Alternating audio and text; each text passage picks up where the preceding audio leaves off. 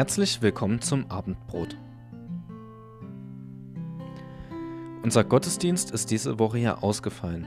Darum können wir dieses Mal nicht die Predigt besprechen, wir greifen sie diesmal also vor. Unsere aktuelle Predigtreihe heißt ja geistlich wachsen wollen.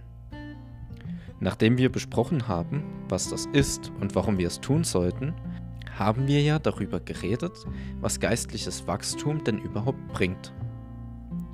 Wenn sich jetzt jemand entscheidet, bewusst geistlich wachsen zu wollen, ist die Frage berechtigt, was passiert, wenn ich alles versuche und trotzdem nicht wachse. Ich möchte diese Frage einmal so beantworten. Wachstum ist normal. Vorausgesetzt, die elementaren Grundbedürfnisse werden befriedigt, also ich habe etwas zu essen, zu trinken, frische Luft und kann die Sonne sehen, dann steht dem Wachstum nichts im Weg. Abhängig von meinen Genen wachse ich schneller oder langsamer in die Breite oder Höhe, aber gar nicht wachsen, das ist etwas, das eigentlich nicht vorkommt. Wie gesagt, das passiert höchstens, wenn die Grundvoraussetzungen für ein gesundes Leben über einen langen Zeitraum hinweg fehlen oder wenn ich an einer sehr seltenen Krankheit leide.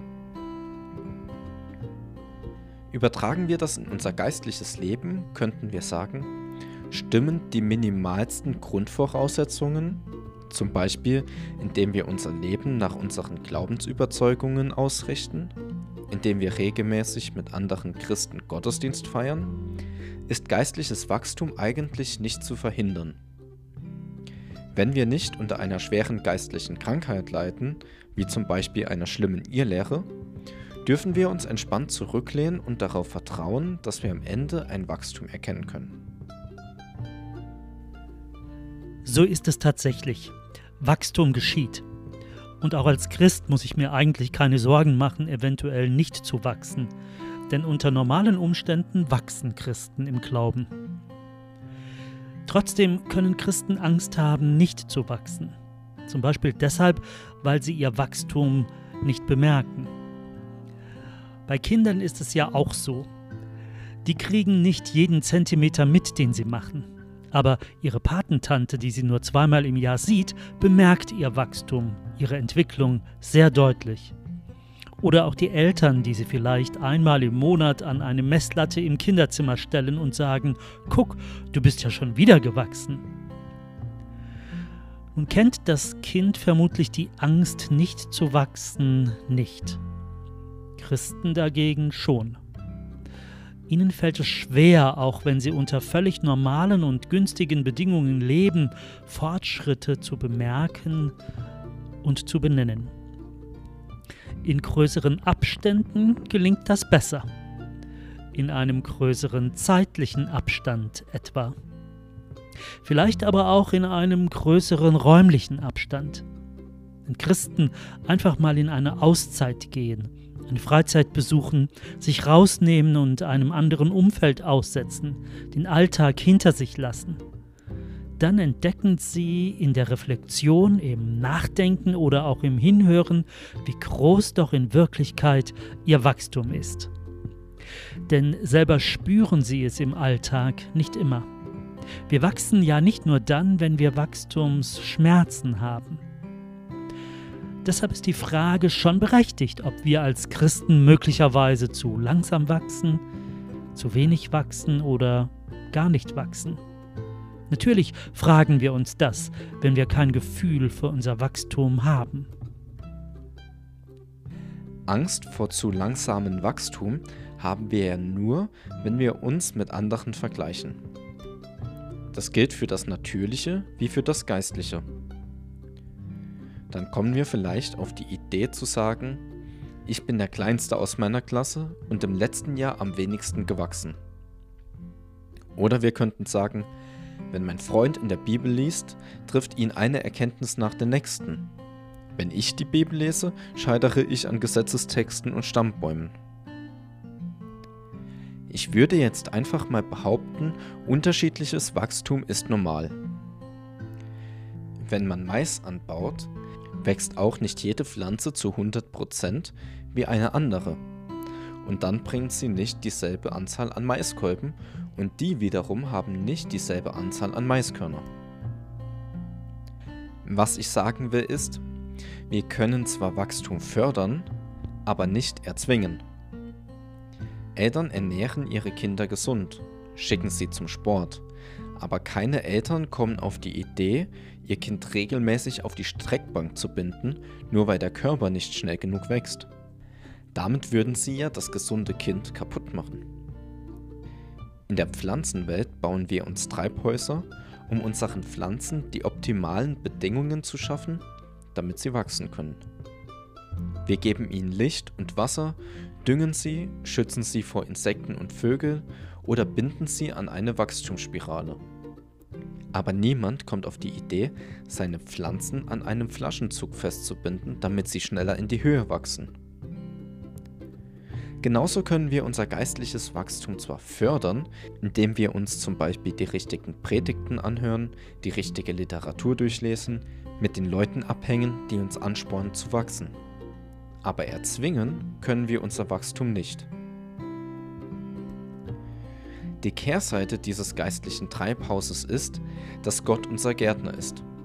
Und er entscheidet, was optimal für unser Wachstum ist. Wir fragen uns oft, warum uns Gott nicht vor Problemen oder Hindernissen bewahrt. Aber ich glaube, dadurch, dass er Herausforderungen zulässt, optimiert er einfach unser geistliches Wachstum.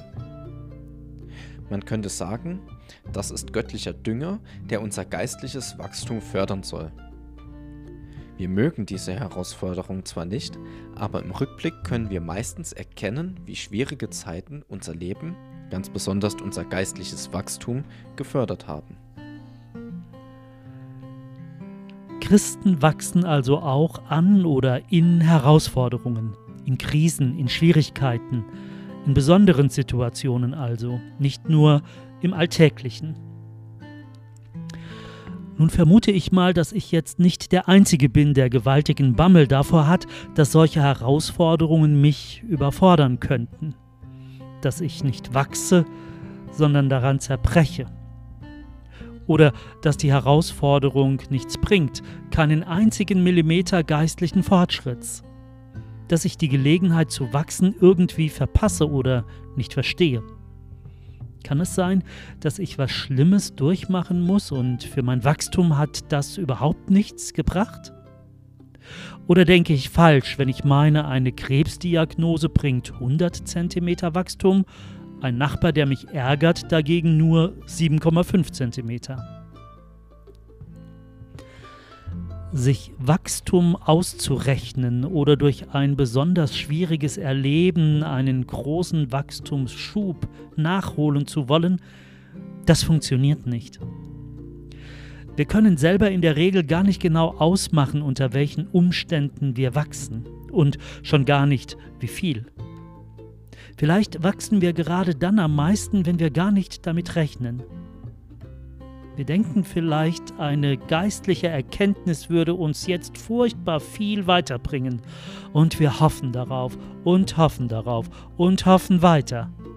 Aber der Geistesblitz kommt nicht. Dabei lernen wir in dieser endlos langen Zeit des Wartens etwas viel Wichtigeres, nämlich Geduld. An dieser Stelle wollen wir dir wieder ein paar Fragen zu diesem Thema stellen.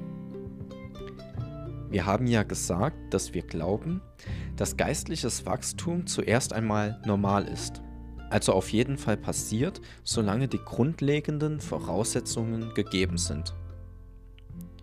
Wir können unser Wachstum fördern, indem wir die Umstände optimieren. Wie sieht dein Kontext aus, in dem du geistlich wachsen willst? Was davon ist schon optimal, beziehungsweise was kannst du ändern, um dein geistliches Wachstum anzuregen? Als zweites will ich dich fragen, ob du diese Angst vor ausbleibendem Wachstum kennst. Wie gehst du damit um, wenn du das Gefühl hast, vor einer Wand zu stehen und nicht weiterzukommen? Sitzt du diese Wüstenzeit geduldig aus, weil du weißt, dass es irgendwann weitergeht? Oder versuchst du etwas zu ändern in der Hoffnung, dass es dann einfacher wird? Wie immer darfst du uns gerne anrufen und schreiben, wenn du Ideen dazu hast. Bis nächste Woche zum Abendbrot.